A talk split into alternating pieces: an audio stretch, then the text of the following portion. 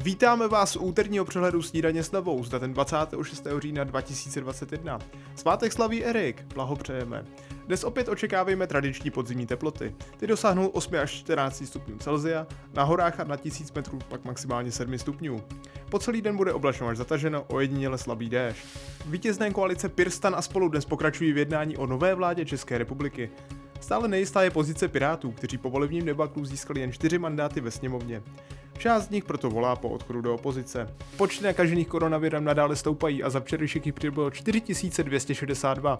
V nemocnicích je pak 150 nových pacientů a více než 50% z nich nemá ukončené očkování. O současné situaci, včetně školního testování v problémových okresech, kterých je dosud 8, promluvila ve vysílání síreně s novou náměstkyně ministra zdravotnictví Martina Koziar Vašáková. Určitě se počet těch okresů testovaných zvýší, tak jak epidemie prostupuje Českou republikou, čili zatím to je 8 okresů, ale Eh, já už teď z rána vidím, že to je eh, dohromady 13 okresů a dostává se třeba eh, to takzvaně blíže k Praze, takže třeba Praha Západ nebo Kolín se dostávají do těch čísel, kde máme více než 300 na 100 tisíc.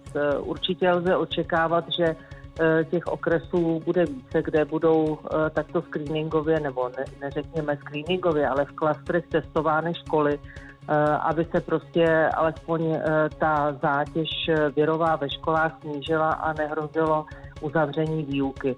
Samozřejmě, jak se zmínil, eh, roušky, nebo ne roušky, ale respirátory pro neočkované učitele, to jedno také ze zásadních opatření, neboť v řadě případů, kdy se sledovaly klastry ve školách, byl vlastně zdrojem nenaočkovaný učitel nebo jeho asistent. Primárně si myslím, že člověk, který pracuje v kolektivu, kde může mnoho lidí nakazit a je to nemoc, která není léčitelná, ale je preventabilní, tak by měl být očkován.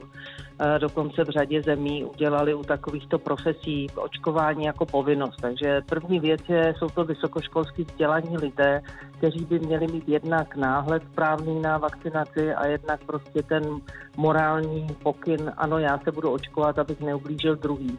Ten respirátor je absolutní minimum. My vlastně tomu dotyčnému my ho nějak nediskriminujeme, necháváme mu svobodu, aby se rozhodli, jestli bude se očkovat nebo ne, ale respirátor je prostě ochrana pro ty ostatní v tomto případě, protože pokud bychom dávali všem ve třídě, což byla jedna z variant, tak zase by to významně stěžovalo výuku, zejména v jazykových předmětech, takže to je takové minimum.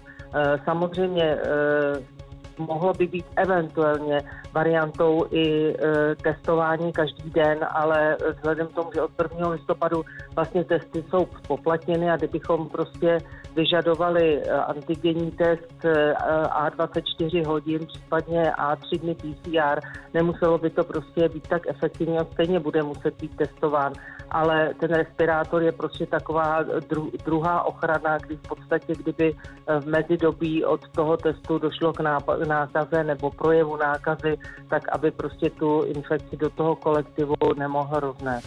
Dosluhující ministr vnitra a vicepremiér Babišova kabinetu Jan Hamáček oficiálně oznámil svůj konec v čele ČSSD.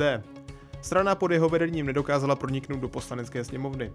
Kandidaturu na post předsedy ohlásila Jana Maláčová, vyloučili naopak Hamáčku dřívější oponent Tomáš Petříček. Nový předseda sociální demokracie by pak měl být znám koncem roku. Ceremoniál s předáváním státních vyznamenání se nakonec na místo 28. října odhraje 1. ledna 2022.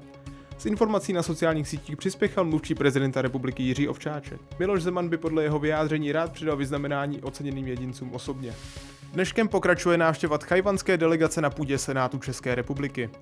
Ministři vlády Čínské republiky budou jednat se zástupci různých senátních výborů o vzájemně prospěšné spolupráci. A nyní se podívejme do zahraničí. Egyptský prezident Abdel Fattah Sisi oznámil, že v zemi neprodlouží výjimečný stav. Ten tak skončí po čtyřech letech. Sisi ho vyhlásil jako reakci na bombový útok namířený proti koptům. V posledních letech se ale podle jeho vyjádření stal Egypt mimořádně bezpečnou zemí. Jich Itálie je nadále služován silnými bouřemi, které zuří hlavně v regionech Kalábrie, Apulie a Sicílie. Úřady zatím hlásí jednu oběť, a to 67-letého muže. Jeho manželka je ale stále nezvěstná. Za poslední desítky hodin podnikli záchranáři více než 600 výjezdců souvisejících s povodněmi.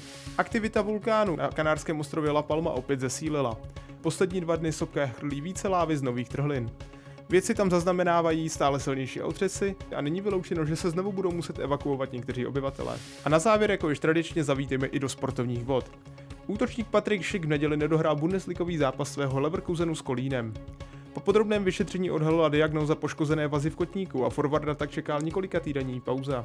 Kvůli tomu tak reprezentační opora pravděpodobně přijde o listopadový sraz výběru Jaroslava Šilhavého. Zámořská NHL dnes doci pokračovala celou řadou zápasů. Jakub Voráček sice nebodoval, jeho Columbus Blue Jackets ale na domácím kluzišti pohodlně porazil Dallas Stars 4-1. Do další krajánek v elitní soutěži útočník Filip Chytil musel zkousnout těžkou porážku. New York Rangers totiž nesačili na Calgary Flames a padli doma 1-5. Vydatná golová přestřelka se pak zrodila při střetu týmu z hlavních měst. Otavští Senators doma padli s Washington Capitals 5-7. Volejbalová extraliga má za sebou páté kolo. V jeho dohrávce se představili hráči Liberce na půdě Lvů Praha. Po skvělém úvodu ale nakonec za domácí nestačili a padli 1-3. V čele tabulky je aktuálně Kladno, které stíhají Karlovarsko i České Budějovice. Z úterního přehledu snídaně s je to vše. Více informací se dozvíte na webech TNCZ a TN Live.